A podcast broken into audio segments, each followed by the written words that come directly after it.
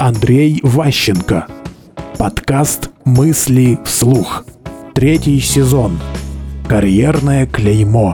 То есть у нас часто бывает вот карьера, ты вошел в какую-то струю в должности, и потом всю жизнь вот с этим клеймом идешь по, вот, по должности. Нельзя быть чем другим.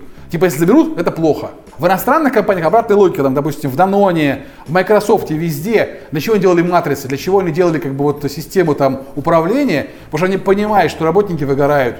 Работник не может работать на этой должности бесконечное количество времени. И поэтому нужно шанс, чтобы он поработал там, в похожей должности в другом подразделении. Там, то есть компания таким образом не теряет работника, быстрее его ищет. И в этих компаниях такое поведение поощряется. Когда э, сотрудники внутри подразделений могут быстро сменить себе начальника, это повышает требования к начальнику. Он должен с ними лучше работать.